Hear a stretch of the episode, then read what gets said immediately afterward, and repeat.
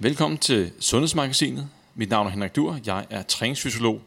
Og i denne udgave her af Sundhedsmagasinet, der har jeg ingen ringer end Eskild Ebbesen med. O L-guldvinder, også uddannet træningsfysiolog. Velkommen til, Eskild. Tak for det.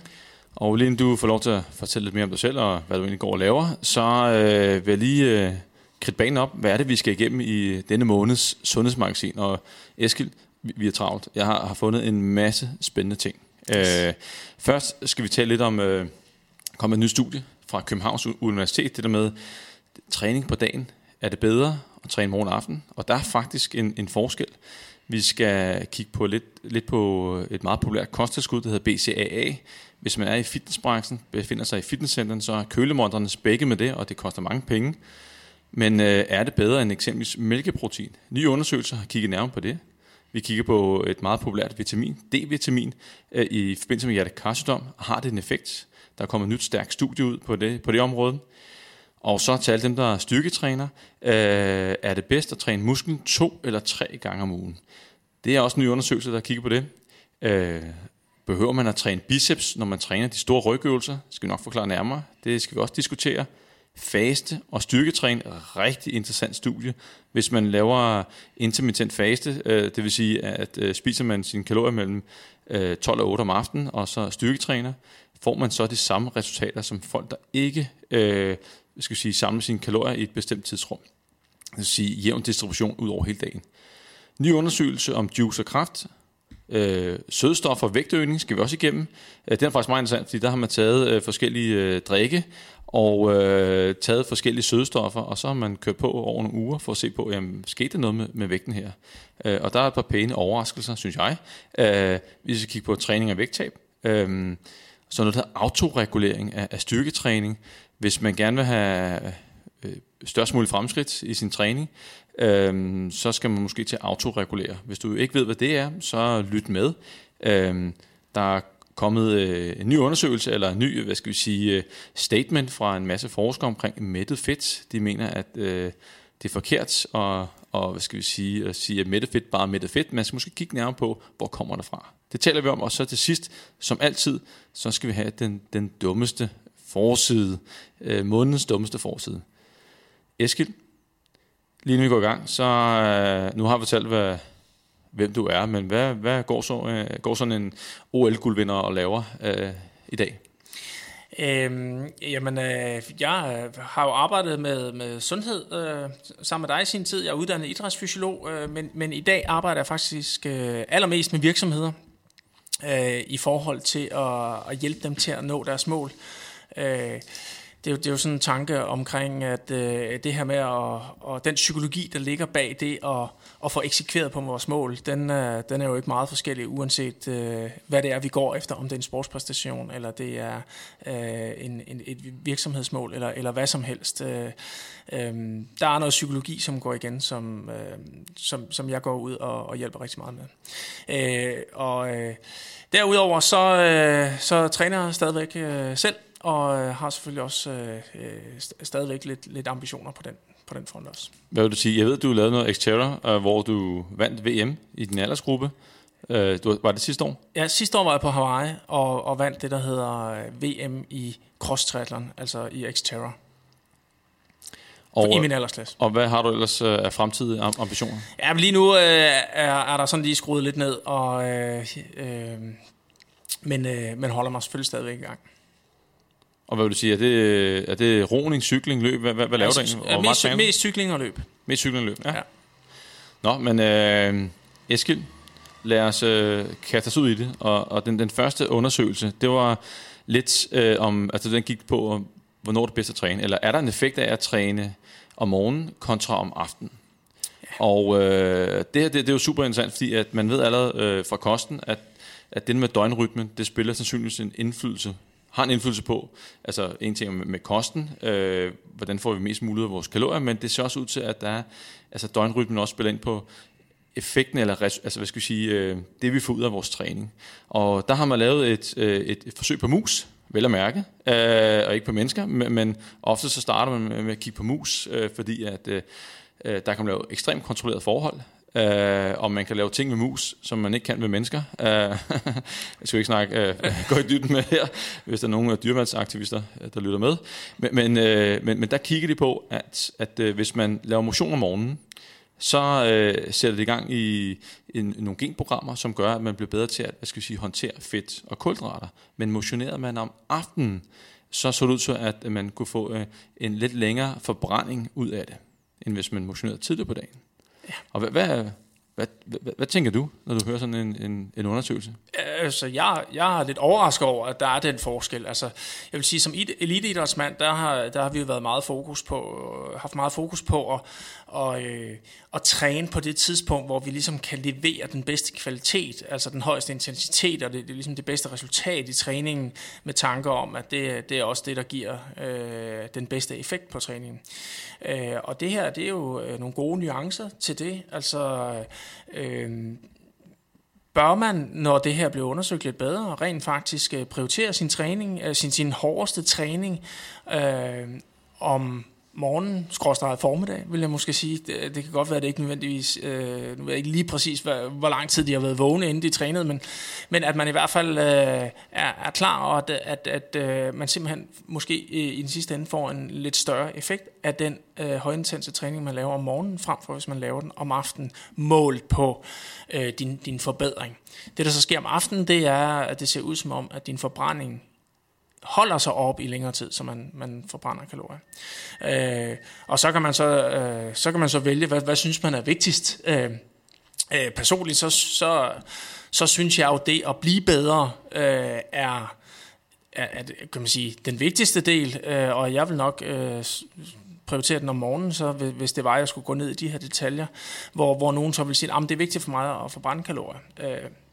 Jeg har, jeg har i hvert fald sådan en, en, en tanke omkring øh, vægttab, som jo også er en stor del af, af det her program og så videre, at, øh, at det handler selvfølgelig om at, at, at forbrænde kalorier. Men, men et eller andet sted, så... Øh, så så har jeg også sådan den tanke om, om, omkring vægttab, at man skal dyrke motion som en del af vægttabet, øh, primært for at holde sig sund, holde muskelmassen op, øh, og, og dermed forbrændingen på lang sigt, og, og chancen for at kunne holde et vægttab i længere tid, det, det er motionen. Øh, altså selve vægttabet, det handler om, at man får skåret ned på, på kalorierne. Er det også dine tanker omkring det her? Med, helt klart, og selvfølgelig er der et energiforbrug af at, at, at træne, og hvis du træner, lad os sige, hvis du træner en times konditionstræning hver dag, ja, så vil det også have en effekt på, hvad skal vi sige, din energibalance. Men hvis du er sådan en, en motionist, der træner to gange om ugen, en times varighed og måske ikke har samme kondition øh, styrke som dig, øh, så vil det selvfølgelig ikke få den samme kalorieforbrænding ud af det. Men har man sådan en elitesportsmand, som træner øh, to, tre, eller en time om dagen, så, så batter det noget. Den, den, så får man også et pænt energiforbrug, man skal lægge oven i hatten. Øh, og selvfølgelig skal man også holde kalorierne konstant, fordi at med stigende energiforbrug, så kan der komme, kan der komme en opregulering af appetitten, som så, hvad skal vi sige, lukker, lukker det hul der. Så man skal selvfølgelig også holde styr på, på kosten. Lige præcis, ja. Men, men øh, jeg tænker, at, at øh, nu sagde du, at du trænede om morgenen, men jeg tænker, at du trænede vel også der, hvor du var mest frisk. Ja, præcis. Og, og det synes jeg er en vigtig pointe, fordi det kigger jo ikke på med, med musene her. Der, der tager man nogle mus og siger, okay, I får den her standardtræning om morgenen, og så laver vi den samme standardtræning om aftenen, så ser vi så, hvilken effekt det har. Men jeg synes, at man glemmer at tage den med, med friskheden ind. Ja. Fordi at, at jo mere frisk man er, øh, jo mere intensitet får man i træningen. Ja. Og det vil sige, så får man formel også en, hvad skal vi sige, skal vi sige, en større gevinst på den lange bane. Ja. Altså i, i, i bund og grund, så det er lavet på mus, øh, og der, øh, mus kan ikke give feedback. Øh, det, der er mange fordele ved at lave det på mus, og næste skridt er jo selvfølgelig at tage det her over til mennesker og se, om, øh, om vi kan se de samme resultater. Øh, og... Øh Og ja, og det vi også godt ved fra mennesker, det er, at der er, der er nogen, der simpelthen er friske om morgenen og kan levere intensiteten, og der er nogen, der øh, helst vil vente til om eftermiddagen, hvor, øh, hvor de sådan er lidt mere klar, både fysisk og mentalt, til at, at gå ud og give den gas.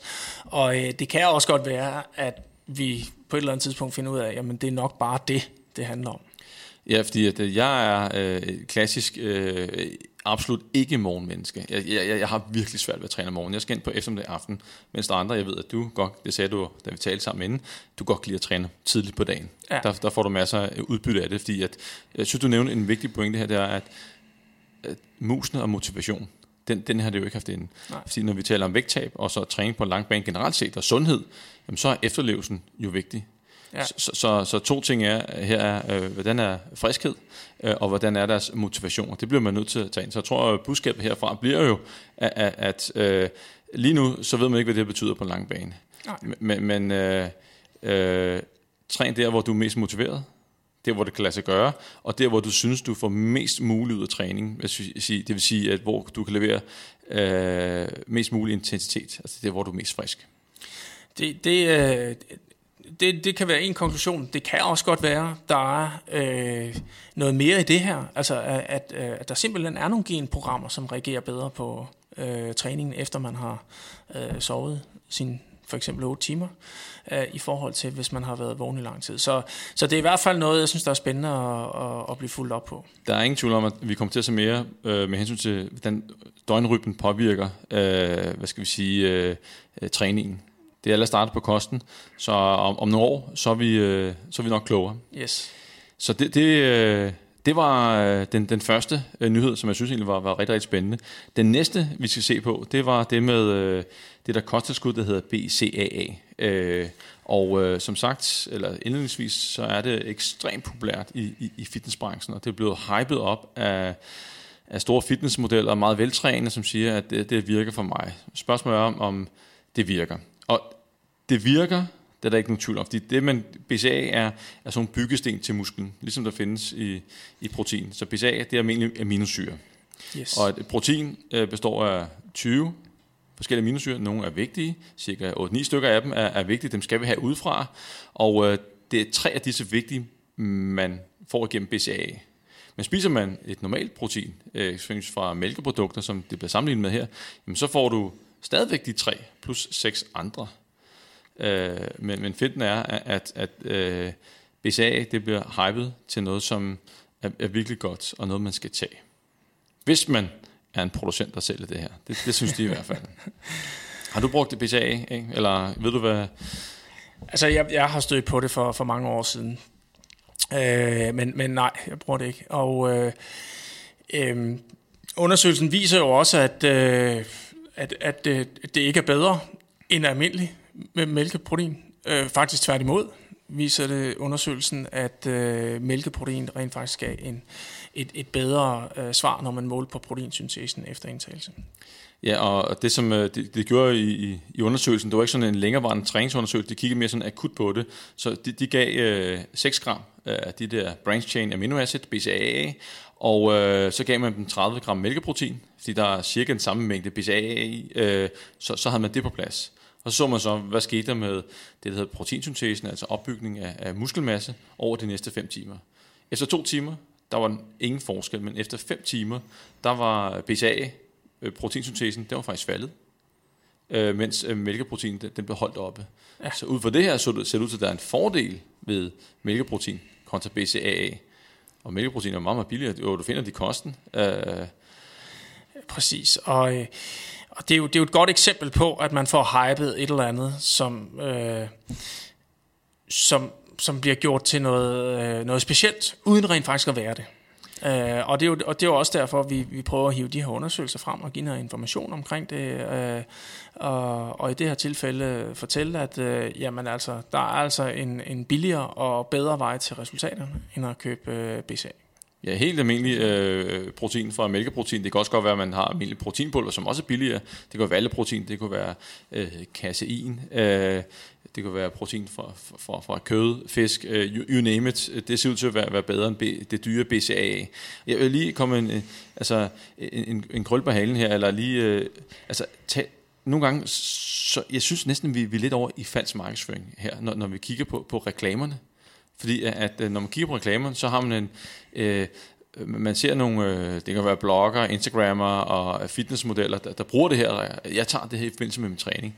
Ja, men, men øh, hvorfor tager du det? Det er fordi, du er blevet betalt for det. Ja, det, det, det, er jo ikke, det er jo ikke fordi, at øh, det virker, fordi det er der ikke nogen, øh, at det virker bedre. Det er der ikke nogen dokumentation for. Nej.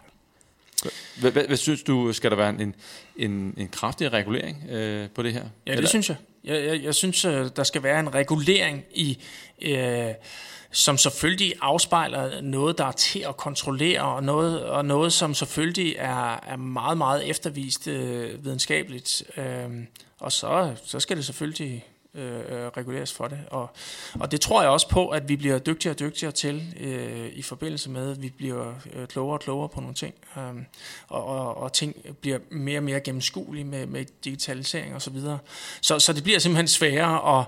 Og, øh, Vær, så at sige, altså tryne et eller andet øh, produkt frem, som måske ikke er lige så effektivt som, som noget, der, der, der er billigere. Jeg tror, øh, og det, det mener jeg bestemt, man skal, man skal regulere. Og vi, kan man sige, øh, vi gør det jo allerede. Øh, rygning er blevet forbudt, som vi er, er super øh, informeret om, er, er dødsensfarligt. Øh, og øh, og ja, den, den retning må meget gerne fortsætte i, i mine øjne. Man kan sige, at hvis man sammenligner det her øh, kosttilskud, uanset om det er til, til træning eller til vægttab, så er, er hvad skal jeg sige, reguleringen, kravet til dokumentation, er, er jo langt mindre end eksempelvis, hvad skal vi sige, medicinalprodukter, medicin. Ja. Der, der skal man jo igennem øh, fase et, altså der, der, er så, der er så heftige krav til det.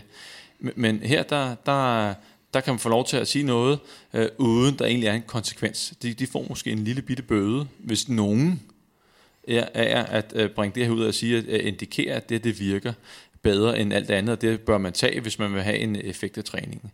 Så, øh, nå, men vores holdning er selvfølgelig, at øh, spis du bare normal mad, der er ingen grund til at bruge penge øh, på det der B C A A, øh, du skal nok få dine aminosyrer fra, fra den rigtige mad, og måske er det endnu bedre at gøre det på den måde. Ja. Det var den, Eskild. Proteinpulver er selvfølgelig en, en, en, en mulighed, øh, igen lidt dyrere, og, men også måske nogle gange lidt nemmere at have med at gøre lige til træning. Ja, ja, og en vigtig pointe. Men, men, øh, men ikke nødvendigt. Lige, lige præcis, og jeg vil sige, at øh, jeg bruger proteinpulver. Og, ja, og, og, det, det gør jeg også. Og det er simpelthen for nemhedens skyld. Øh, også hvis man skal have en vis mængde protein ned, og, øh, og måske holde på nogle kalorier, øh, øve loft på nogle kalorier i, i en periode, hvor man måske skal tabe sig. Øh, men for nemhedens skyld, det er meget nemmere at shake efter træning, eller før træning, eller hvad nu, altså have sådan en gang protein med. Øh, så det fungerer for mig, øh, men jeg ved også godt, at det ikke er bedre, men det gør det nemmere. Ja. Nå, en anden en, som er interessant her, det var den med D-vitamin og hjertekarsygdom. Og øh, her der har vi fat i, øh, i en såkaldt metaundersøgelse. Og her har man taget altså en masse undersøgelser, der kigger på D-vitamin i forbindelse med udviklingen af hjertekarsygdom. Og øh, et af kravene var, at man skulle have taget D-vitamin i mere end et år. Og det, som var rigtig, rigtig spændende, det var, at de undersøgelser, man havde hævet ud for at kigge på D-vitamin og hjertekarsygdom, det var nogle, hvor man havde givet folk D-vitamin, og så havde man givet nogle andre placebo. Altså virkningsløst middel. Så de har altså fået et, et, et, et, et, et, altså en pille, og så kommer, som, som man kan udelukke den der placebo-effekt. Og øh, der var altså øh, treogfirs tusind to hundrede og enoghalvfems øh, hvad skal vi sige, patienter, der var samlet sammen i denne undersøgelse her. Og øh, det viste så, at øh, der var ingen effekt på hjertekarsygdom.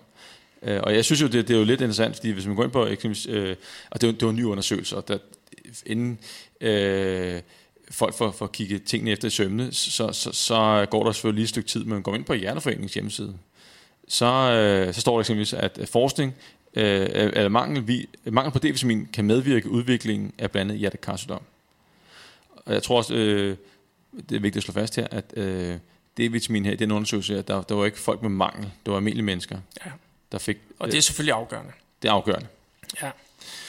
Øhm. Men hvad, hvad, hvad, hvad tænker du det der med, at de egentlig fik en, en, en placebo? Altså dem der, altså at der var nogen der fik et virkningsløst stof.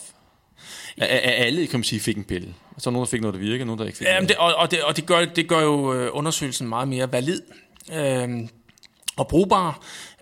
I forhold til, hvis man bare har, har lavet det, der hedder et observationsstudie, hvor man har, har spurgt folk, øh, har I taget D-vitamin, eller har I ikke taget D-vitamin? Øhm, det er fordi, øh, man kan sige, at øh, det er jo ikke første gang, øh, at der er en undersøgelse, der viser, at der ikke er en, en øh, effekt af, af et vitamintilskud.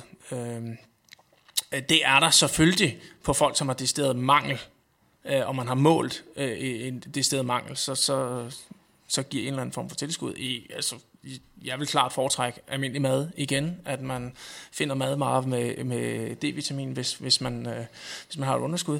Men, men, øh, men, men det her med, at, øh, at der kan jo godt være sådan en tendens til, at man øh, tager en vitaminpille, fordi man tænker, oh, så er jeg dækket ind. Øh, og rent psykologisk, så kan det påvirke en til at sige, øh, have lidt ekstra god samvittighed, øh, og så spiser man måske en lille smule usundere resten af dagen, hvis man har taget en vitaminpille om, om morgenen, fordi man tænker, jeg har jo ligesom fået min, mine vitaminer og mineraler. Øh, og så øh, kan man faktisk ende op med at få en negativ effekt. Det kan være en forklaring på, hvorfor folk, der spiser vitaminpiller, ikke er blevet sundere. Den er sat ud af kraft i den her undersøgelse, fordi at øh, man jo, øh, når man tager en placebo, ikke ved, om man har fået øh, D-vitamin, eller man har fået det. Øh, så det er altså en, en ren effekt af, af D-vitaminen, som ikke er der øh, i, i den her undersøgelse. Der er ikke nogen ligesom, psykologiske faktorer, som kan forklare forskellen. Ja, og til dem, som ikke lige kender så meget til D-vitaminen, så, så ved det, det er godt at få sollys. Det giver kroppen, altså, får kroppen til at producere noget D-vitamin, og vi kan få det gennem fedfisk blandt andet. Specielt laks er en glimrende kilde dertil. Og, og danskerne kan faktisk øh, hen over vinteren, fordi der er måske ikke så meget sollys, og hvis man ikke får fed fisk eller andre produkter med... Øh, hvad skal vi sige, med masser af D-vitamin i, så, så, så kan der jo godt opstå øh, hvad skal vi sige, lidt for lave niveauer blandt nogle danskere. Yes. Jeg skal lige høre, Eskild, øh, tager du selv vitaminpiller? Nej. Ingen? Nej.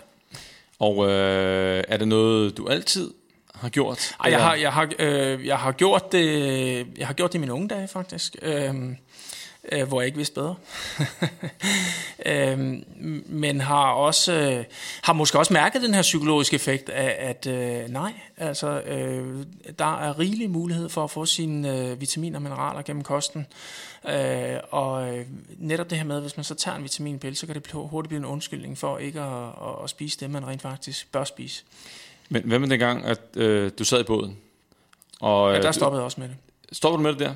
Ja. Okay, men jeg, jeg sad og tænkte, øh, jeg, jeg vil tænke, okay, øh, en, en finale... Better safe than sorry. Ja, men lige, lige præcis, vi, vi taler om øh, et øh, hundreddel sekund. Er, er, er det noget, man kan altså, måle sig frem til at have en effekt? Det kan man jo ikke over fire år eksempelvis. Ja. Øh, så hvis det her måske kunne øge sin sundhed, eller der har været en lille bitte, bitte, bitte, bitte ekstra effekt på dit træningsudbytte, øh, ja. hvad, hvad ved jeg? Jeg har i, i perioder, så har jeg... Øh, Så, så, så har jeg suppleret op med øh, omega tre øh, fedtsyre i, i, i form af nogle olier eller, eller noget, for at være ligesom, sikker på at, at, at, at få nok af det. Ja, alrighty, spændende. Så øh, det ser ikke ud til, at normale raske mennesker, som får... Øh, som ikke har mangel på D-vitamin, at de rent faktisk kan få en effekt. Der er ingen effekt på hjertekarsygdom. Det kan godt være, at der er en effekt på andre ting, men her kigger det kun på hjertekarsygdom. Det er vigtigt at, at slå fast. Næste nyhed, eller hvad du kalder det, det er, skal træningen splittes op? Og det er det der med, er det bedre at træne sin muskel, når man laver styrketræning, to gange om ugen, eller er det tre gange om ugen? Den undersøgelse her, øh, øh, som er, der er trukket frem, den, den, øh, den har taget... Øh, de samme øvelser, det samme antal sets, øh, og så har man delt op over enten tre træninger, hvor man træner hele kroppen hver gang, det vil sige, at så træner man musklen tre gange om ugen, eller man har delt den op i, i fire træninger, sådan så man får trænet to gange overkrop og to gange underkrop, og det vil sige, at man kun kommer igennem musklen to gange om ugen. Så volumen i træning var den samme, og det jeg mener med volumen, ligesom hvis man, øh, man kan sammenligne lidt med et løbeprogram. Her har vi øh, to grupper mennesker, der skal løbe tyve kilometer om ugen. Ja. Den ene gør det øh, over øh, tre træninger, og den anden delt op over fire træninger. Det er lidt det, man har gjort her. Ja. Øh, og men her, der, øh, altså jeg havde et ganske fornuftigt øh, styrketræningsprogram, og de, de gik til vaflerne, så, øh, så den del var også på plads. Og det som... Øh, En, jeg synes var lidt overraskende, det var, at, at, at, at der var ikke nogen forskel. Jeg tænkte, at, at det kan godt være, at, at, at man blev presset lidt mere, når man trænede det hele tre gange om ugen. Eller, øh, altså, der var en lille forskel. Der var, der var faktisk en forskel, øh, men, men det man, det, det, man sådan kunne øh, teoretisere sig frem til, det er, at øh, øh, altså når, når du får brugt store muskelgrupper, eksempelvis når du træner benene, jamen så sker der, øh, så sker der en, en større respons, i, dit, dit hormonrespons bliver større, og, og måske giver det en større effekt til armene, hvis du træner benene samtidig, og øh, så der, der, måske kunne der være nogle fordele ved at træne tre gange om ugen med, med, med hele kroppen, øh, men... Øh, Men det er jo også sådan gamle anbefalinger, at man øh, måske ikke træner den samme muskelgruppe for mange gange om ugen, men til gengæld træner hårdt, når man træner den. Øh, og øh, det er jo faktisk også øh, det, som øh, undersøgelsen viser, netop at øh, faktisk dem, der kun trænede to gange om ugen. Ja, altså, samme muskelgruppe to gange om ugen. Samme muskelgruppe to gange om ugen. Trænede fire gange om ugen, ja. Men samme muskelgruppe øh, to gange om ugen. De fik faktisk en øh, større muskeltilvækst. De blev jo ikke stærkere. Statistisk øh, viser undersøgelsen, der er jo ikke forskel på, hvor stærke de blev, altså øh, hvor meget de kunne løfte, men, men deres muskelvolumen blev faktisk øh, større, når vi måler det statistisk øh, på dem, der havde splittet det op. Med samme træning. Ja, der var noget, der hed såkaldt effect size, øh, som øh, hvad skal vi sige, pegede på, at, øh, at det at træne to gange, altså samme muskelgruppe to gange om ugen, gav en effekt. Så man kan sige, at dem, der trænede samme muskelgruppe to gange om ugen, de, de trænede hårdere per gang. Om, om det er noget udmattelse, der, der, der gør sig gældende her. Øh, fordi at, at man kan sige, at dem, der deler den samme muskelgruppe op tre gange om ugen i helkropsprogrammet, de træner selvfølgelig ikke samme muskelgruppe så hårdt per gang, men det betyder måske, at de er mere friske fra gang til gang. Ja, det, det er svært at sige. Øh, men her var i hvert fald noget, der talte for, at, at øh, træne samme muskelgruppe to gange om ugen. Ja, og, og du er jo inde på noget. Altså, hvad er det rent faktisk, der, der trigger den her muskelvækst? Øh, og, og der ved vi jo, at det er noget med at, at køre musklen ud til... Øh, den, skal, den skal ud til udmattelse, øh, til træning, og det er i virkeligheden måske det, der træner den. Og, og i princippet kan man vel sige, at, at dem, der har trænet... Øh, tre gange om ugen, altså fordelt træningen øh, den samme mængde over tre gange om ugen, jamen de har jo i princippet kun presset sig øh, øh, to tredjedel af det, de rent faktisk kan til hver træning, øh, øh, mere eller mindre, og måske, øh, og måske ikke stimuleret til muskelvækst på samme måde. Alligevel har de fået styrken. Ja, fordi man kan sige, at, at den, den vigtigste parameter her, som noget tyder på, når vi snakker øh, større muskler og styrke, det er selvfølgelig, at volumen i træning er den samme. Man tager de samme øvelser og samme sæt, så mængden er den samme. Så den er på plads i begge, men det som, som vi taler om måske gør forskellen, det er måske, at man bliver mere udmattet, udtrættet, fordi man gjorde det to gange om ugen, i stedet yes. for tre gange for den samme muskelgruppe. Ja. Og det kan måske have haft en, en, en, en effekt. Øhm, men med hensyn til, hvis vi lige skifter lidt, lidt over til en anden træningsform, konditionstræning, hvordan er det der? Er det bedre delt op, eller ligesom her, eller skal man øh, skal du træne to gange om ugen, eller kontra tre gange om ugen? Hvad, hvad vil du sige, hvis du har den samme? Altså, øh, jeg mængde? har i hvert fald... Øh, jeg, jeg har i hvert fald går meget efter det der koncept, og fordelt det på så mange gange om ugen som muligt. Øh, altså, øh, den, lave højintens træning øh, flere gange om ugen. Til gengæld ikke så lang tid ad gang. Altså, øh, måske helt ned på øh, øh, kvarters tid, plus minus. Så, så lidt, lidt modsat af det her? Øh, ja, alt efter hvad man ønsker at opnå, og det skal vi jo lige huske. Det ja. skal vi lige huske, fordi øh, specielt i, i udholdenhedsidrætter, altså øh, øh, løb, cykling, der ønsker man jo rent faktisk at få power i forhold til din vægt. Øh, og det er jo også det, der sker i gruppen, der har trænet øh, tre gange om muskelgruppe, hver gruppe, muskel, muskelgruppe tre gange om ugen, jamen de har faktisk øh, fået lige så meget styrke, men med mindre muskelmasse. Og, og det er jo det, vi er interesseret i i rigtig mange øh, præstationsidrætter, og det er, jo, det er jo ikke kun øh, udholdenhed, det er jo også øh, sprint, og det er højdespring, det er øh, boldspil og så videre. Øh, alt, hvor du skal flytte din egen kropsvægt, der ønsker du at blive stærk, uden at, at få vægten. Og, øh, og der, der er det måske, vi skal ind, og, øh, og det er jo også de anbefalinger, som er, det er at, at træne noget, noget, noget tungere, noget mere øh, eksplosivt, men med færre gentagelser, øh, for at få styrken, uden nødvendigvis at få volumen. Skal du have volumen, så skal du ud og, og udtrætte musklen til, til træningerne, og måske ikke for mange gange om ugen. Yes, og hvis vi skal øh, lave sådan en, en gå-hjem-besked på denne her, så nummer et, det er, at øh, få så meget, altså volumen er, er den vigtigste. Og hvis du så øh, har en, øh, en bestemt volumen i træning, altså øh, antal øvelser og antal sæt, og du skal vælge mellem at dele den ud på tre dage, eller på fire dage og splitte den op, så er der noget, der tyder på, at det er bedre at gå ud på fire dage. Men øh, for, for de fleste mennesker, så er det... Det er, hvad skal vi sige, at få det gjort, der, yeah. der, der, der er det vigtigste. Yeah. Vi skal lige skille mellem almindelige mennesker og så elitesportsfolk, så hvis du kun har tid til tre gange om ugen, kun, øh, hvis du har tid til tre gange om ugen, øh, og det er det, der fungerer bedst for dig, jamen så gør det, fordi at, øh, så stor var forskellen heller ikke, og der var masser af effekt på styrke og, og muskelmasse her. Så tag hele kroppen igennem øh, hver gang. Ja, det er nuancer, vi snakker om her. Det, det er nuancer. Vi bliver i styrketræningsverden, Eskild. Vi ja. skal videre til øh, etledsøvelser. kontra multiledsøvelser eller flerledsøvelser, det er øh, til dem, som måske ikke har en stor indsigt. Øh, når man nu øh, laver øh, styrketræning, og man laver sådan en, en maski, sidder i en maskine måske, og, og trækker sådan en stang ned til brystet, sådan laver sådan en pull-down, øh, eller man kan sidde i en row-maskine og, og trække, så træner man selvfølgelig den store rygmuskel øh, blandt andet, og man træner også armbøjerne. Og, øh, men hvor godt er det lige, man træner de der armbøjer, altså biceps, øh, kan man, når man har sådan et øh, træner de store øvelser, der involverer flere led på en gang, kan man så egentlig skippe sin bicepstræning? Prøver man den, hvis man har en øvelse? Og øh, den er der selvfølgelig nogen, der har kigget lidt nærmere på. Og øh, der kom faktisk en ny undersøgelse, hvor at, øh, man har lavet, øh, havde en gruppe, som øh, træner rent biceps, og så havde en anden gruppe, der lavede øh, noget, der hedder en pull-down. Yes. Og, øh, og det vil sige, at man træner rygmuskel, men også armbøjerne, biceps. Og det, man kiggede så efter, øh, jeg tror der var øh, ti uger, øh, undskyld, øh, det var otte uger øh, forløb, og man trænede tre gange om ugen. Og øh, efter de otte uger, jamen så øh, dem som kun har trænet biceps, det, de, de havde faktisk fået en større fremgang i biceps end dem som træner ryg. Ja, hvor biceps også var involveret i øvelsen. Yes. Og det er så en, en øvelse. Så kan man jo tænke, jamen øh, så skal du huske at, at træne med etledsøvelser. Men der er også der, momenter. Ja, der, og det er der jo. Øh, og øh, pull-down, øh, det kunne også være, kan man sige, samme bevægelse, som når du laver kropshævninger.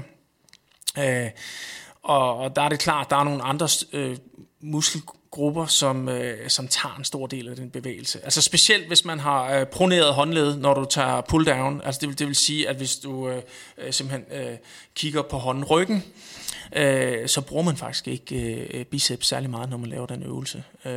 Hvorimod, at hvis man vender hænderne om, så man ligesom kigger på sine håndflader, jamen så aktiverer man, man biceps mere.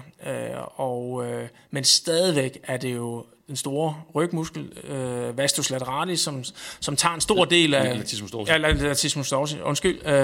Som tager en stor del af, af, af, af netop trækket. Og, øh, og også underarmens muskler. Jeg har faktisk, jeg kom til at sige noget forkert lige før. Det var ikke, det var en såkaldt øh, dumbbell row, men hvor man har så i, i håndkantsstilling og, og, og trækker. Det er stadig ikke fuldt supineret med håndfladen opad. Det var en, en lille fejl for mig. Men det her, det er jo en undersøgelse, og nogle gange så tænker man, okay, nu er der kommet en ny undersøgelse. Nu, nu skal jeg øh, lave om på det, fordi at øh, den her viser noget helt bestemt. Men, men det man gør, inden man egentlig træffer sådan en beslutning, det er, at man kigger, er der lavet flere undersøgelser, yes. der, der belyser det samme. Fordi det kunne være, at det her, det var en eneste undersøgelse, der viste det her, mens ti andre havde vist øh, det modsatte. Øh, og så kan der være forskellige metoder, og så må man kigge på, hvad, hvad, hvad er årsagen til den her forskel. Og nogle gange så har man svært ved at finde den. Men der er faktisk lige lavet nogle, øh, nogle såkaldte anbefalinger, hvor, man, hvor, øh, hvor de kigger på, på flere studier, og der havde det svært ved at se, at der var sådan en... Øh, øh, en forskel. Så det kan stadig være god eksempelvis bicepstræning, når man træner ryg. Og som, som du nævnte lige før, så er der jo forskel på, om man holder bredt, og man holder med håndryggen ind mod sig selv, eller man kører meget smalt, og, hånd, og håndfladen mod sig selv, det vil sige, øh, laver sådan en narrow grip pull-down, som det hedder.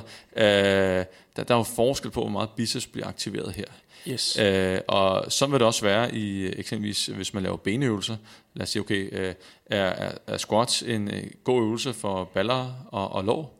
Forsiden lår? Ja, yeah, absolut. Øh, men øh, for nogen vil den måske aktivere, øh, hvad skal vi sige, øh, hvad hedder det, ballerne lidt mere end andre, lidt afhængig af, hvilken teknik man har, og samme forsiden lår, hvor, hvor dybt kan man øh, gå ned. Øh, så kan det også godt være, at det kan være en god idé at supplere med etledsøvelser. Men for almindelige mennesker, tag flerledsøvelserne. Og er du fan af flerledsøvelser, Eskild? Ja, det er jeg. Altså, jeg laver, jeg laver faktisk ikke andet, når jeg laver styrketræning. Og, og, det er jo, og det er jo igen, altså, jeg, jeg vil gerne have noget, som, som giver styrke i forhold til øh, eksempelvis cykling og løb og, og roning i sin tid. Øh, og der, der giver det klart mening at, at lave øh, flerledsøvelser. Det er klart, at øh, man kan godt have en situation, hvor, hvor, man, hvor man finder ud af, jamen, at du er lidt svagere på, på baglåret i forhold til forsiden af låret, øh, hvis man har fået en analyse af det, og så kan man gå ind og, og træne de muskler specifikt, og rent faktisk få en forbedring. Øh, og det kunne også være hoftebøjeren, det kunne være, det kunne være øh, mave eller ryg, eller for at få en, en bedre balance, og så gå ned og, og lave det. Men det kræver selvfølgelig øh, øh, en eller anden vurdering eller analyse, støtte fra, øh, fra nogen, som kan finde ud af det.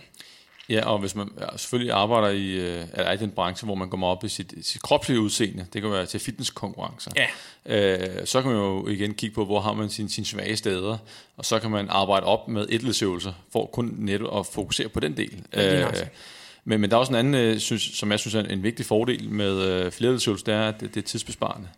Fordi ja. at, at du, du kan jo få en, en glimrende bicepstræning i, i en rygøvelse. Ja. Øh, og det samme, når, når du presser øh, og træner bænkpres, så er der også en glimrende tricepstræning deri. Så på den måde er, er, er det tidsbesparende. Og man så må spørge sig selv, hvad er mere? Er der nogle specielle ting, jeg vil fokusere på? Øh, og så kan man måske tilføje, øh, hvad skal vi sige, etledsøvelserne ind, ind, i, øh, ind i træningen. Og man kan sige, at, at det vigtige er, at... at øh, at hvis man gerne vil slå to fluer med et smæk, og man siger, jeg vil gerne have en, en rygøvelse, som, eller en benøvelse, som øh, øh, fokuserer på en bestemt muskel, det kunne være, hvis du tager rygøvelsen, så skal man sørge for, at der er så stort bevægeudslag i albuledet som overhovedet muligt. Det hedder range of motion. Og det samme gælder for andre øvelser. Hvis man laver fletledsøvelser, det kunne være en, en, en, en benpres, når man gerne vil have ekstra fokus på, på hvad skal vi sige, knæstrækken, så skal man sørge for, at der er så stort bevægeudslag i knæledet som overhovedet muligt. Fordi en benpres kan laves på mange forskellige måder. Ja. Øhm, så... Øh, Ja, men, men altså, altså igen tilbage til øh, øh, den træning, der blev gjort, det, det er selvfølgelig den, der er den sundeste. Øh, og her kan man jo sige, at man, vil, vil man gerne kombinere styrketræning med øh, øh, løb og cykling eller, eller øh, anden konditionstræning, og man, man ikke vil bruge for meget tid på det, øh, jamen så kan man faktisk komme ret langt med, med, med fem multiledsøvelser og, og komme kroppen rigtig godt igennem. Ja, absolut. Så... Øh Så indtil videre vælger man de rigtige fledeøvelser, så, så skal man nok også få en, en rigtig god, øh, og have en rigtig teknik, og en rigtig god øh, aktivering af de såkaldte etledsmuskler. Og så kan man få en rigelig fin træning af det. Og så må man så tage en beslutning om, at er tilfreds med øh, det her. Alt afhængig af udseende, eller det kan også godt være, at der er noget præstation, hvor man har fået identificeret nogle, nogle svære områder, der skal arbejdes med. Yes. Øh, yes. Vi går videre, og her er en, som... Øh, det er en af altså i dagens udsendelse her, øh, eller den udsendelse her, der er det her, det er måske en af dem, som jeg synes er rigtig, rigtig interessant. Det er sådan en lille aha-oplevelse. Det er faste og styrketræning. Altså øh, her har han taget øh, en øh, gruppe, sådan nogenlunde veltrænede mennesker, som er vant til at træne øh, to-fire gange om ugen øh, styrketræning, og har gjort det i over et år. Og det er kvinder, det her. Og det, det så bliver øh, sat til, det er, at øh, en gruppe får øh, sine kalorier fordelt ud over hele dagen, og den anden får det samlet mellem øh, klokken tolv og klokken otte. Yes. Så der er otte timer spisevindue, så den der intermittent fasting, øh, faste. Og øh, så laver de samme styrketræningsprogram. Jeg synes måske, det er lidt svagt styrketræningsprogram, det er lidt begynderprogram, når man tænker på, at, at, at øh, de har trænet så lang tid, men fred være med det. Øh, de får sådan cirka en, en jeg tror det er en femten til seksten hundrede kalorier, tror jeg det er, fordelt ud over dagen i den ene gruppe, og den anden samlet. Mængden af protein, det synes jeg er interessant, det er, at den var en komma seks gram per kilo kropsvægt. Så er vi oppe i, hvor man siger, okay, nu begynder man at få relativt meget protein, øh, så den del var også på plads. Yes. Men, men der har jo været det med, at man skal jo fordele sin protein ud over hele dagen, så har det en effekt. Det, det er der i hvert fald et råd, som nogen følger for at optimere deres styrketræning. Ja, og, øh, men det som var overraskende her, det var, og du har også læst undersøgelsen, Eskild, mm. det var jo, at der var ikke nogen effekt. Nej, præcis. Og hvad, hvad, altså, der var ingen forskel. Der var ingen forskel, der var ingen forskel der var, på, om man, øh, ja. om man øh, var rigtig god til at fordele sin energi over, over hele dagen, eller man simpelthen koncentrerede sit energiindtag fra klokken tolv til klokken otte om aftenen. Øh, De blev jo bedt om at, at indtage der, eller træne på det tids, i, i det tidsrum, hvor de også spiste, altså så de, så de havde noget at få noget at spise inden træning, men også fik noget at spise efter træning, og det tror jeg også er en afgørende faktor for at få effekten.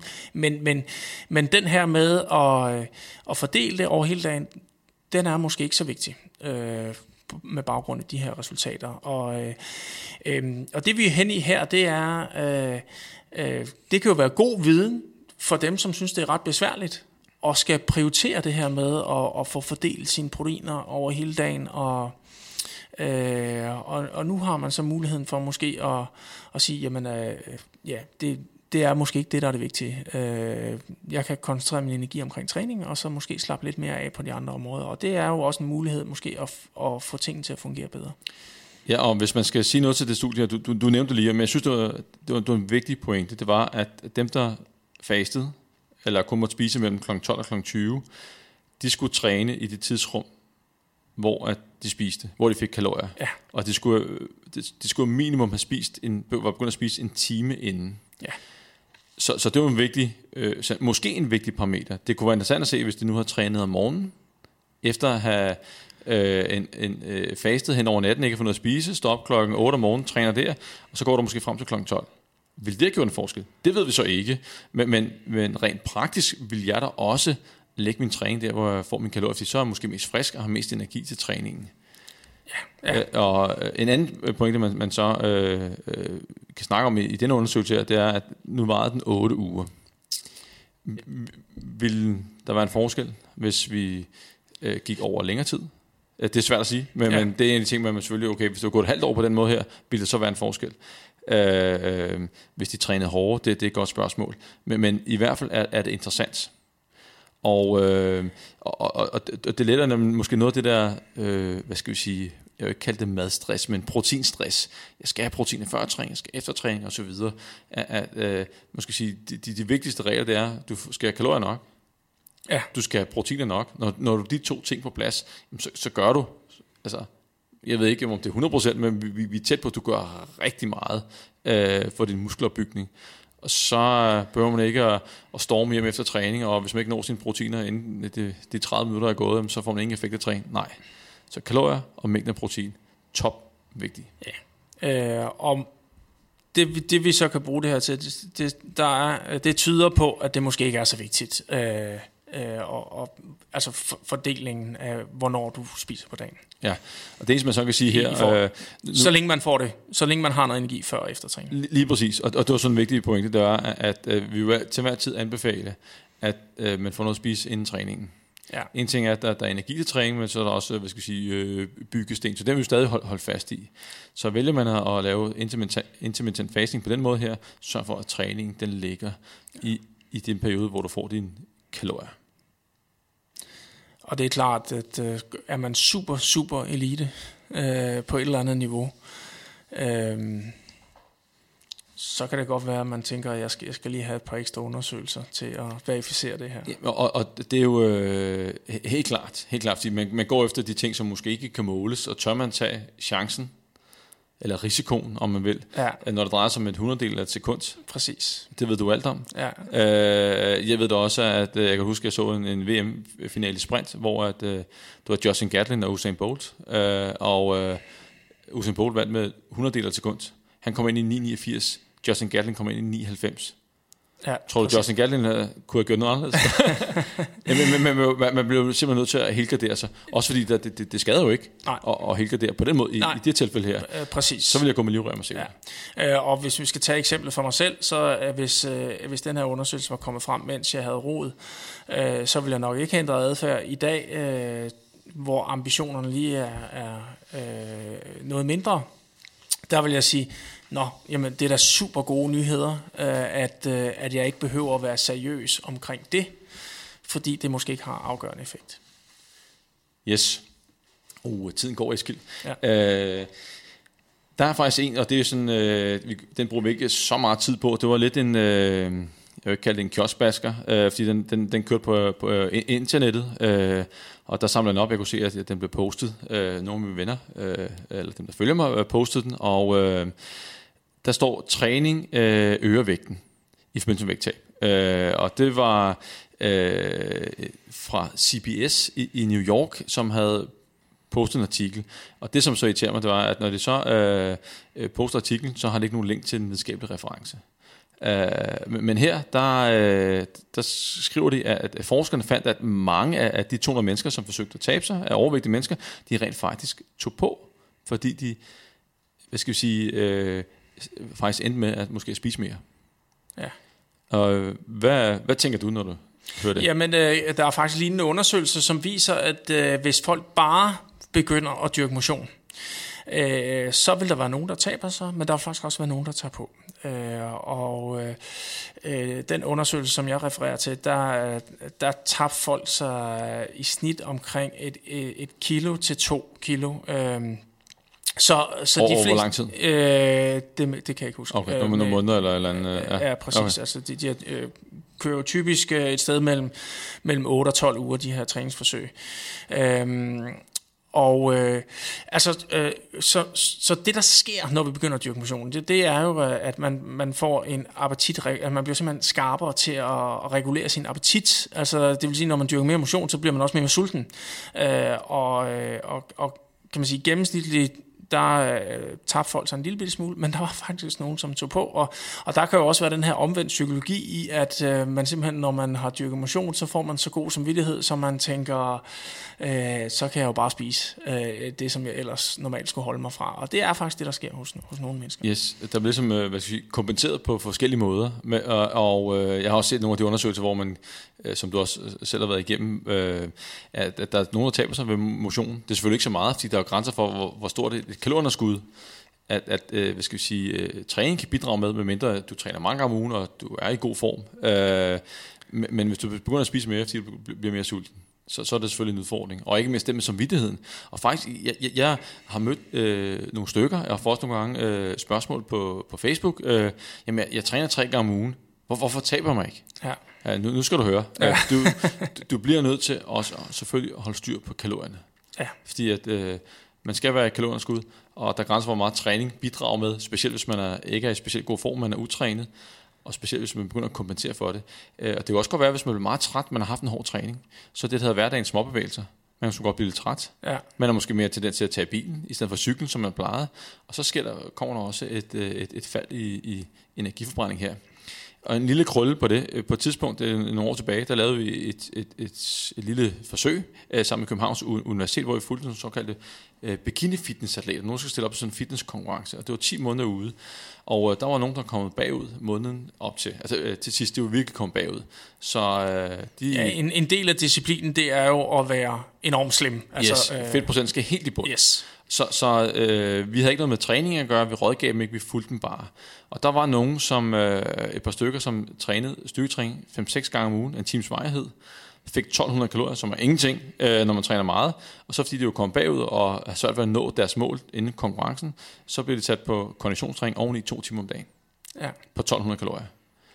Det, det, det, det lyder ikke specielt sjovt, og sandsynligvis heller ikke specielt sundt på den lange bane. Men det der var ved det, det var et spor at tale med de to personer. Når de kom hjem fra træning, så lagde de sig ned. Ja. Så forsvandt alt deres hverdagsbevægelse, så måske skulle man have givet dem flere kalorier. Det kan man altid diskutere, men, men det kan være en anden kompenserende mekanisme. En ting er, at man spiser mere, det kan også være, at man laver mindre hverdagens bevægelser, hvis man er træt, eller har god samvittighed. Ja. Jeg vil i hvert fald sige, at vi er lidt tilbage til der, hvor vi startede, at, at man skal... Jeg, jeg tænker, i et, i et vægttabsforløb, øh, der bør man se motion som en måde at øh, holde sig sund, øh, og... Skal du, øh, skal du tabe dig, så, så, så er det altså kosten, du skal øh, sætte ind på i forhold til at regulere kalorierne ned i forhold til det, du rent faktisk forbrænder. Yes. Øhm, fordi hvis man bare tænker, øh, jeg dyrker motion, og, og så regulerer øh, appetitten, så jeg taber mig automatisk. Det, det, det gør man ikke nødvendigvis. Nej, og, og man må endelig ikke, fordi man ser sådan en undersøgelse her, lad være med at motionere. Det, som vi var inde på tidligere, så du nævnte det helt fint, det er, at det er super vigtigt for vægttabet, også, også på den lange bane. Men igen, øh, hvad, hvad kan man forbrænde ved sådan øh, tre træninger om ugen? Jeg prøvede at regne lidt på det, og hvis du er en utrænet kvinde, øh, som går i gang med at træne øh, fitness tre gange om ugen, og lige giver den lidt gas til træning, så bidrager det, hvis du ikke kompenserer øh, gennem kosten, hvis du siger, okay, hvad bidrager dit kalorunderskud til? Jamen, så var det måske et hundrede og halvtreds gram fedt om ugen. Så er det ikke det, der, der gør, at du bliver... Uh, skal vi sige, slem i, i, i, i, i skal vi sige, en fart. Nej, nej, og så, og så igen, man, man undgår jo ikke at blive lidt sulten af træningen. Uh, men, men lige en helt vigtig pointe, når vi taler sundhed, uh, det, det er jo netop, at uh, uh, hvis, man, hvis man vejer uh, uh, ti kilo for meget og, og, og, og taber sig en, en fem seks kilo, det, det er ikke sikkert, at man nødvendigvis bliver sundere af det, hvis, hvis du taber dig uden at dyrke motion. Hvorimod at motionen jo har en enorm effekt, når vi måler på øh, nedsættelse af risiko for hjertekarsygdomme og type to diabetes og, og så videre og så videre. Så, så det, det, motionen er ekstremt vigtig i forhold til at forebygge sundheden. Ja, og man kan sige, at øh, og lige for at runde den af, så er rygning den største dræber i Danmark, men den næststørste, det er inaktivitet. Yes. Eskild, jeg sagde det også før, tiden går. Øh, vi har en lille smule travlt, men her en anden øh, undersøgelse, det var den med sødestoffer og, og vægtøgning. Og øh, her, der, øh, det var sådan en, en tolv ugers intervention, hvor at, øh, man gav en, øh, en masse øh, forsøgspersoner, det var et hundrede og fireoghalvtreds forsøgspersoner, det blev inddelt i, i forskellige grupper, og fik forskellige typer af, af sødemiddel. Der var aspartam, der var også nogen, der fik en sukkerdrik, øh, saccharin, sukralose og, øh, og, og, og så videre. Og så man så, øh, hvad skete der egentlig med vægten? Ja. Og, men det skal lige nævnes, at de, de, dem, der hvad hedder det, fik sukkerdrikken, de, de fik det, der svarede til cirka fem hundrede kalorier i deres sukkerdrik, samlet set. Så, øh, og de andre grupper, så gruppe et fik sukkerdrik for fem hundrede kalorier dagligt, sådan cirka. Og de andre fik også en drik, men den var så søde, men de svarede til nul kalorier. Men det var forskellige typer sødemiddel. Yes.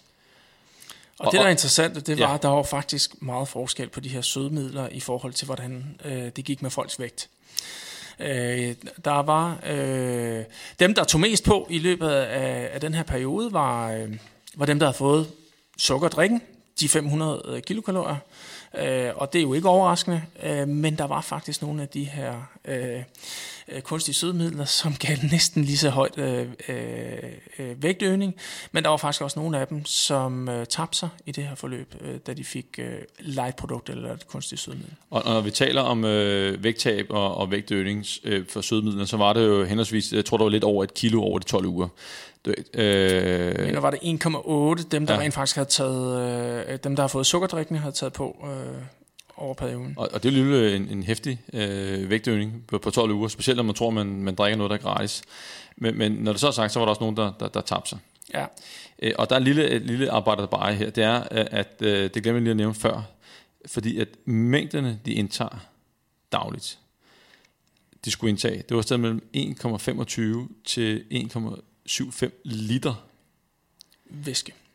Ja, så vi, vi er altså over en, en liter sodavand, der skulle drikkes. For hvis nogen, de tog måske to liter. Og selvom det er med, med sødemidler, øh, hvor, hvor mange drikker det? Der er jo sikkert nogen, der siger, ja, det gør jeg. Øh, det, det er da helt sikkert. Men, men, men det er jo nok de færreste, øh, der, der drikker så meget. Og øh, så er vi måske nede på, på en halv liter om dagen, hvis der er nogen, der drikker det. Eller drikker det hver anden dag, eller hver tredje dag. Så øh, effekten, den positive og negative, er jo selvfølgelig meget mindre. Det er klart. Øh, og, og spørgsmålet er, når vi nu snakker, øh, kan man sige, nu det her effekten af øh, cirka halvanden liter i gennemsnit, øh, er, er effekten af en halv liter, så en tredjedel. Det er jo ikke sikkert, den er det, øh, fordi det, det er jo ikke sikkert, det er et lineært forløb. Det kan være øh, det, vi kalder eksponentielt stigende, at, at det er måske ikke så farligt at, at, at få en halv liter øh, hver anden dag. Altså... Øh, øh, at, at det, det vil man måske ikke kunne måle, hvorimod at øh, kommer man op over en liter, så begynder det virkelig at bære. Det ved vi ikke, men det vi i hvert fald kan se, det er, at, øh, at der er nogle sødemidler, og det er det, det, det, vi kan se ud af det her, det synes jeg bestemt, der skal følges op på fra alle mulige sider, det er, at der er nogle sødemidler, som, som simpelthen giver en vægtøgning, og så er der, og så er der nogle øh, kunstige sødemidler, som virker, hvis vi skal kalde det det. Altså, øh, de tager ikke på af dem, og, og nogle af dem gør faktisk, at man taber sådan en lille smule. Ja, så den her undersøgelse fortæller lidt om storforbrugere, ja.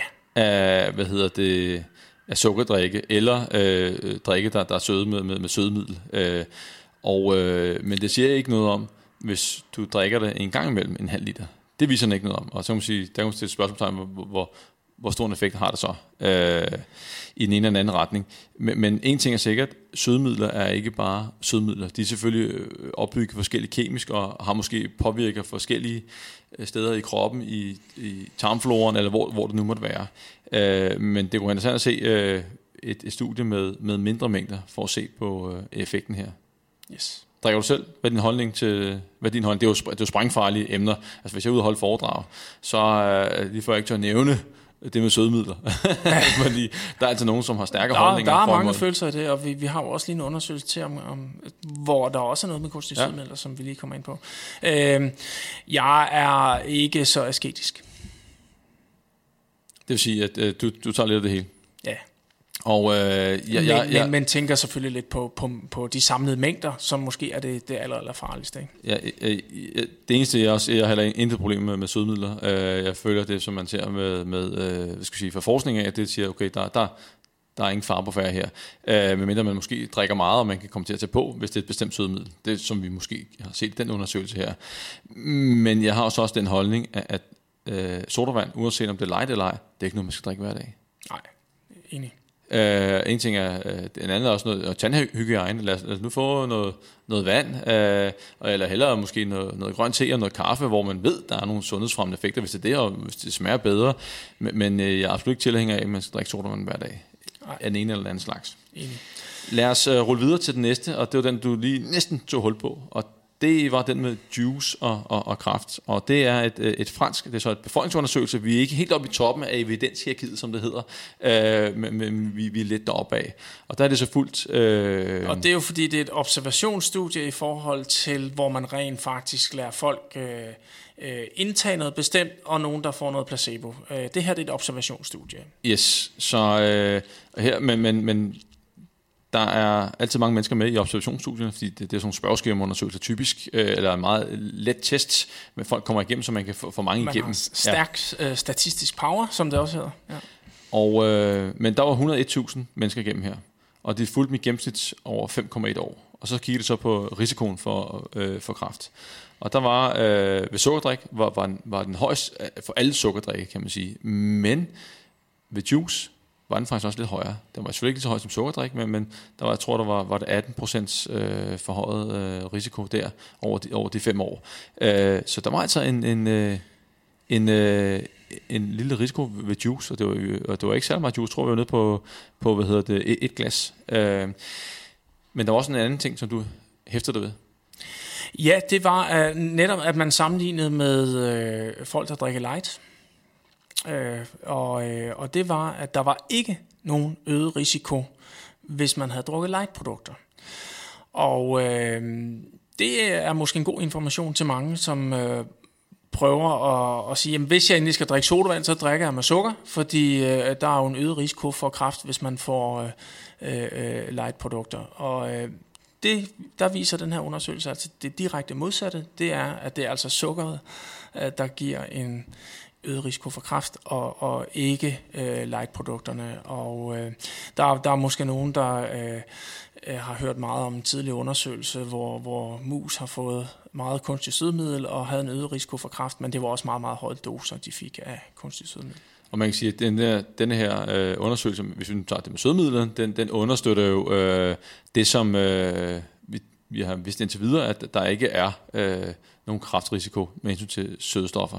Nej, og, og alligevel, så, så, øh, så er der stadigvæk nogen, som vi sidder og siger det her, øh, og forskning tyder på det, så er der stadigvæk nogen, som ikke, som har en anden holdning, uanset hvad vi, hvad vi kommer til at sige. Ja, der er nogle, der er nogle følelser med, og der, der er, er, har været noget medieopmærksomhed om, om, om, omkring det her på et tidspunkt, som, som fylder måske mere end end øh, den videnskabelige viden, og øh, vi, vi, vi kan jo ikke gøre andet end at inspirere med det, og, og sige, jamen, øh, at der er, der er øh, endnu en gang måske ikke så store konsekvenser af, af, af light i forhold til kræft, men, men øh, til gengæld så er øh, drikkelse med sukker, det er, og uanset om det er juice, og faktisk viser undersøgelsen, at selv hundrede procent ren juice også giver en, en øget risiko for, for, for kræft. Ja, og, og øh, jeg, jeg, nu, det, det med befolkningsundersøgelsen, der kigger man jo ikke på, på årsagen. Hvad, hvad, hvad kan forårsage det her? De konstaterer bare, at der er nogle sammenhænge her overordnet set. Øh,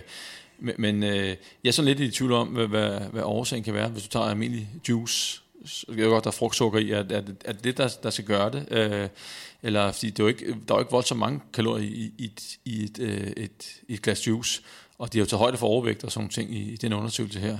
Ja, og rygning og, og motion og så videre, så, så, så, så man kommer så tæt på effekten af rent faktisk at have drukket det juice i forhold til dem, der ikke gør det.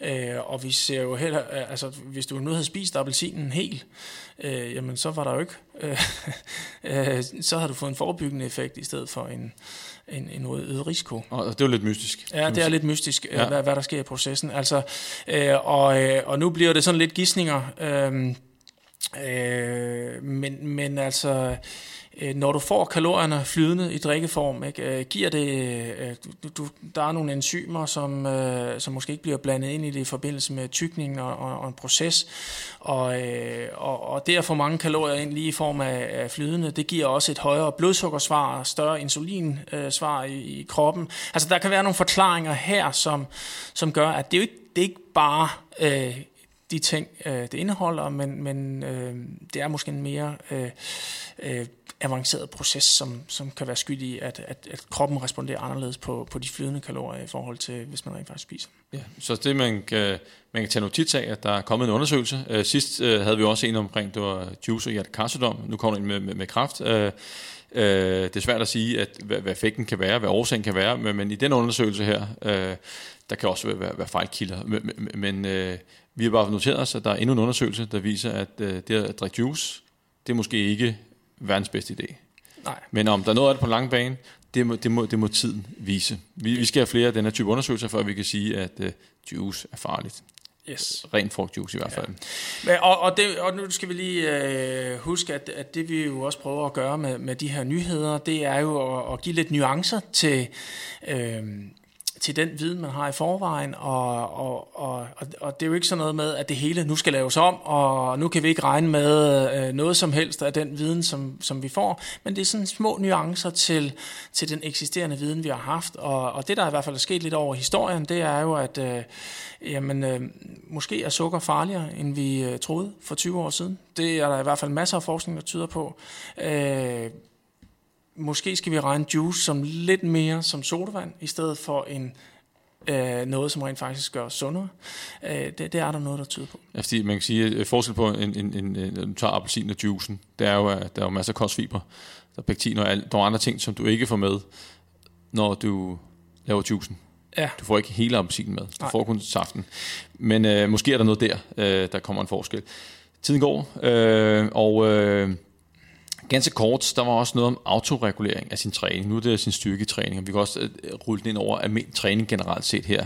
Og det, der menes med autoregulering, det er, at, at øh, no, nogle gange, når man dukker op til træning, det har alle prøvet, så er man bare ikke helt frisk. Og man kan se, at programmet siger, at jeg skal løfte tungt, og jeg skal give den voldsom gas, eller der er nogle spurter i romaskinen, men man skal tage. Og så følger man programmet, uanset altså, om man ikke føler sig frisk. Man lytter sig så ikke til, til kroppen. Og det man så gjorde i den her styrketræningsundersøgelse, det var, at man havde lavet nogen følge programmet slavisk. De skulle løfte lige præcis det, som programmet sagde, uanset hvordan de havde det. Og så havde man en anden gruppe, hvad skal vi sige, autoregulere. Det vil sige, okay, i dag er jeg sgu ikke så frisk, så jeg, jeg giver en lille smule ned. Men næste gang, hvor man er frisk, så giver man måske lidt mere gas, end, end programmet foreskriver. Det viser så, at, at dem, som øh, autoregulerede deres træning, tog hensyn til dagsformen, at øh, de, øh, de fik faktisk et større fremskridt. Ja. I træningen. Ja. Er det en overraskelse for dig, Eskild? Nej. Jeg har altid sagt, at øh, det næstbedste, du kan gøre, det er at følge dit øh, træningsprogram slavisk.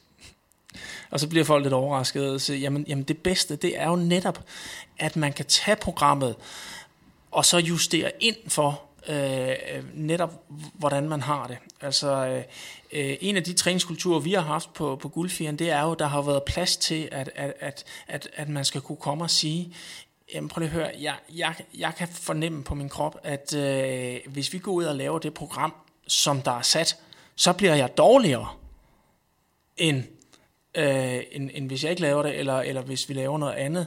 Så, så, man, så man har den der fornemmelse af, øh, hvad er det, der skal til i dag, for at jeg udvikler mig bedst muligt. Og det, det er hamrende svært, fordi det, det, det kræver virkelig, at man kan skelne mellem øh, ens kropslige reaktion og så ens mental træthed. Øh, jeg skal lige sige, at jeg, jeg har prøvet masser af gange at være mentalt træt, hvor kroppen har været klar.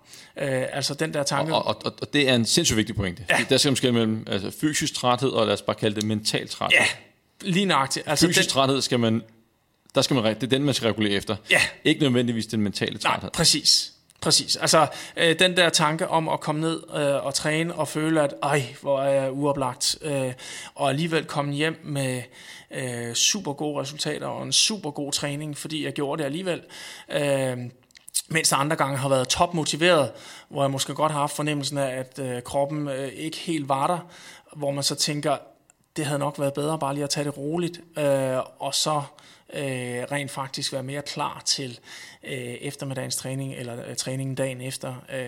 Så, så, øh, så, så, det, så, så fuldstændig enig. Det er øh, den, den fysiske træthed, man skal, man, man skal kunne lære at, at kende. Ja, man skal først begynde lige at lytte til en fysisk træthed, efter man har varmet op, og efter man lige har taget hul på træning. Yes. Og opvarmning gør selvfølgelig noget, også mentalt, der bliver frigjort nogle øh, stoffer i hjernen, som øh, hvad skal vi sige, gør en gladere, mere klar, mere frisk, og så når man så lige tager hul på træning efter opvarmning, så kan man jo mærke, er benene der i dag? Eller Ligner. armene, eller hvad, hvad det nu måtte være? Lige nøjagtigt. Når man lige tager de første opvarmningstag, så kan man godt øh, fornemme, om, om der rent faktisk er noget, øh, er noget power at skyde med. Så beskeden for os er, at når du skal træne, så lyt til din krop rent fysisk. Er den der, eller er den der ikke? Og så justere træningen derefter. Og man lader dig ikke narre af øh, mental træthed. Giv det altid en chance efter opvarmning og starten af træning, og lav vurderingen der. Yes. Så øh, bliver det den, øh, den sidste jeg skal kalde det øh, nyhed, øh, og øh, det var lidt med et, et, et kostråd. Faktisk øh, et af de officielle kostråd, der står derinde, at øh, hvis jeg skal ned på, på mængden af mættet fedt. Ja. Og øh, så kan jeg så, man kan så læse, at øh, det er ikke alle forskere, der har den, den holdning, at der er forskel på, hvor vi får det mættet fedt fra. Og øh, der var en... en, øh, en øh, En, en, en professor, som øh, kaldte en ny, hvad skal jeg sige, en ny opsummering, kaldte, at denne opsummering var dødstødet til, øh, til, til det mættede fedt. Fordi altså, mættede fedt er ikke bare mættede fedt. Nej. Ja, det kan man godt sige, men kilderne, det kommer fra, fordi, øh, er ikke ja, bare... og, og, og hvad det arbejder sammen med, og så videre. Øh, og, og i hvert fald, så, øh, så ja, forskningen bliver klogere på, at øh, jamen, det er jo ikke øh, alle madvarer, der indeholder et stort øh, indhold af mættet fedt, som, som rent faktisk viser sig at have øh, øh, en negativ effekt på sundheden. Øh, øh, altså, der bliver nævnt sådan noget som, som ost og, og æg, øh, stearinsyre fra, fra mørk chokolade, som, som alle sammen indeholder store mængder øh, mættet fedt, men som vi, vi kan ikke se nogle, nogle negative konsekvenser af det, af, af folk, der indtager det mere end andre. Uh, og, og det, er jo, det er jo noget af det, der er lidt, lidt interessant, og et eller andet sted befriende, synes jeg. Altså, uh, hvis, man har, hvis man har holdt sig fra, fra ost og æg, fordi man uh, tænkte, det indeholder meget mættet fedt, og jeg vil, jeg vil gerne gøre noget for min sundhed, så, uh, så er det da en dejlig nyhed, hvis man rent faktisk godt kan lide det, og, og har muligheden for at gøre det med, med, med god samvittighed. Så, så uh, uh, det, det er de nye nuancer i det her. Uh, pointen er også, der er jo altså stadigvæk nogle øh, madvarer, som vi skal holde os fra, som også indeholder øh, mættet fedt. Og jeg, jeg tror også, at man ser på, at der ser, altså, fremtiden vil vise, øh, er der forskel på patientgrupper? Er man overvægtig? Øh, har man, er man i risikozone? Har man forhøjet blodtryk? Har man allerede øh, overforkalkning? Hvor, hvor er vi henne øh, med hensyn til, til, til mættet fedt? Øh, og ikke mindst de kilder, det, det, det kommer fra. Øh, yeah. Så... så øh, Jeg, jeg tror også, at man øh, altså rent logisk vil det jo give mening, at der er forskel på, hvilken kilde man får sin mættet fedt fra. Fordi som du også sagde, jamen, der er måske andre stoffer i, som, som virker sammen med det mættet fedt, øh, som måske giver en gavnlig effekt. Øh, og når, når det så er sagt, så, øh, så synes jeg også, at man, man skal stadigvæk fokusere på, hvor får man mest smæk for skillingen sundhedsmæssigt. Så man skal ikke... altså, øh, altså det er rygning, der er den yeah. største dræber. Yeah. Så har vi inaktivitet. Yeah. Øh, og så har vi øh, for meget alkohol. Så har vi dårlig mental sundhed. Øh, kraftig overvægt kommer også ned af, øh, på listen. Jeg, jeg kan ikke huske, at jeg så den liste, at jeg så mættet fedt nogle steder.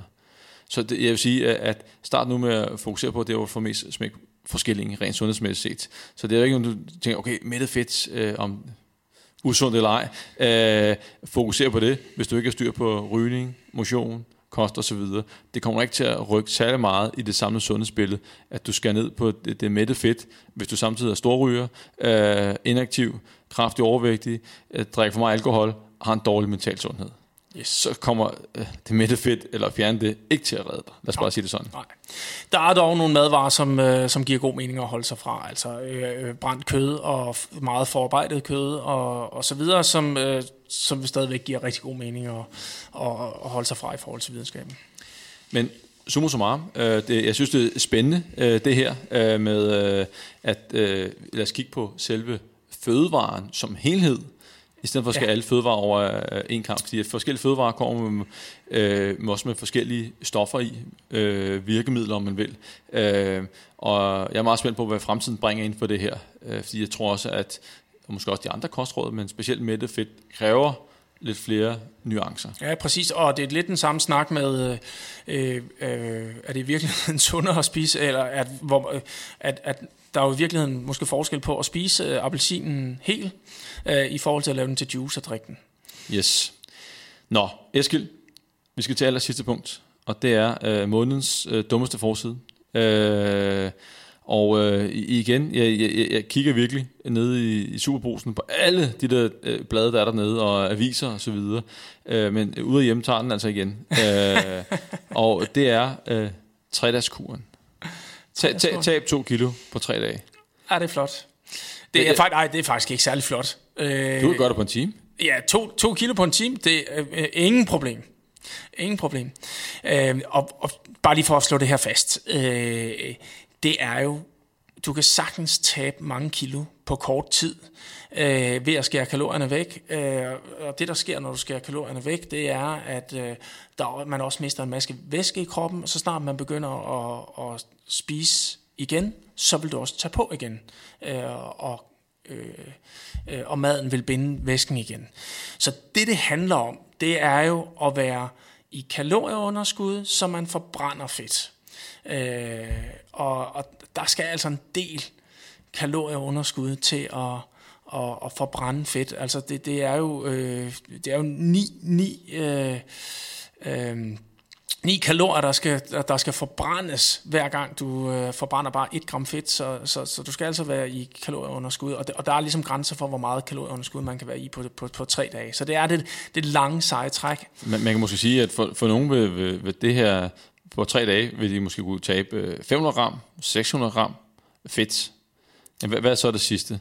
Og det, det er selvfølgelig væske. Altså det, det er jo ikke et, et, et reelt øh, fedttab, de, de to kilo. Det er også derfor, at vi joker lidt med den der en time. Du kunne tabe det på en time. Og det er jo selvfølgelig, hvis du lader det, svede det. Du ja. bare svede, svede det ud på, på, på en time. Og det er jo lidt det, der sker. Og, øh, og man kan spørge sig selv, jamen, hvad sker der så efter de tre dage? Ja. Hvad, hvad, hvad gør du så? Hvis du ryger tilbage til din gamle livsstil, så kommer du til at tage det hele på igen. Da, da, så... Ja, og nogen øh, overkompenserer og måske oven i købet. Ja, øh, og så, så det her, det er jo, altså vægttab skulle altid være den langsigtede løsning, at man skal kunne holde det øh, til evig tid. Og det her, det er egentlig, øh, det er egentlig endnu en, en dum forside. Øh, og, jeg, og jeg håber virkelig ikke, at der er nogen, der køber bladet, øh, fordi man skal tabe øh, to kilo på tre dage. Det, det, øh... Ej, det er meget useriøst. Ja. Og, øhm, og, og, og, og kan man sige, halvdelen af din podcast, det handler jo om at, at tage de her undersøgelser, øh, ikke undersøgelser, men de personer, som rent faktisk er lykkes med at tabe sig, men, men endnu vigtigere, også at holde det. Fordi det, det er jo mange gange det, der er det allersværeste, det er jo at, at holde fast i det vægttab, som man har, man har tabt sig. Og, og, og der er jo nogle meget, meget spændende historier omkring, hvad det kræver øh, i dagligdagen, og, og hvilket fokus de har i dagligdagen for at lykkes med det her på, på, på lang sigt. Øh, og desværre har vi jo en tendens til at, at tro på, at der må være et quick fix derude, som lige kan, kan løse det på kort tid, og så er vi kørende. Øh, det er desværre ikke sandheden. Desværre ikke. Eskild, vi har været igennem en, en hel masse øh, nyheder her i Sundhedsmagasinet endnu en gang, og endnu en gang tusind tak, fordi du gider at stille op, forberede dig, og ikke mindst øh, deltage i, i den her podcast her. Selv tak, det var en fornøjelse. Og øh, tusind tak til alle jer, der lyttede med. Vi høres ved.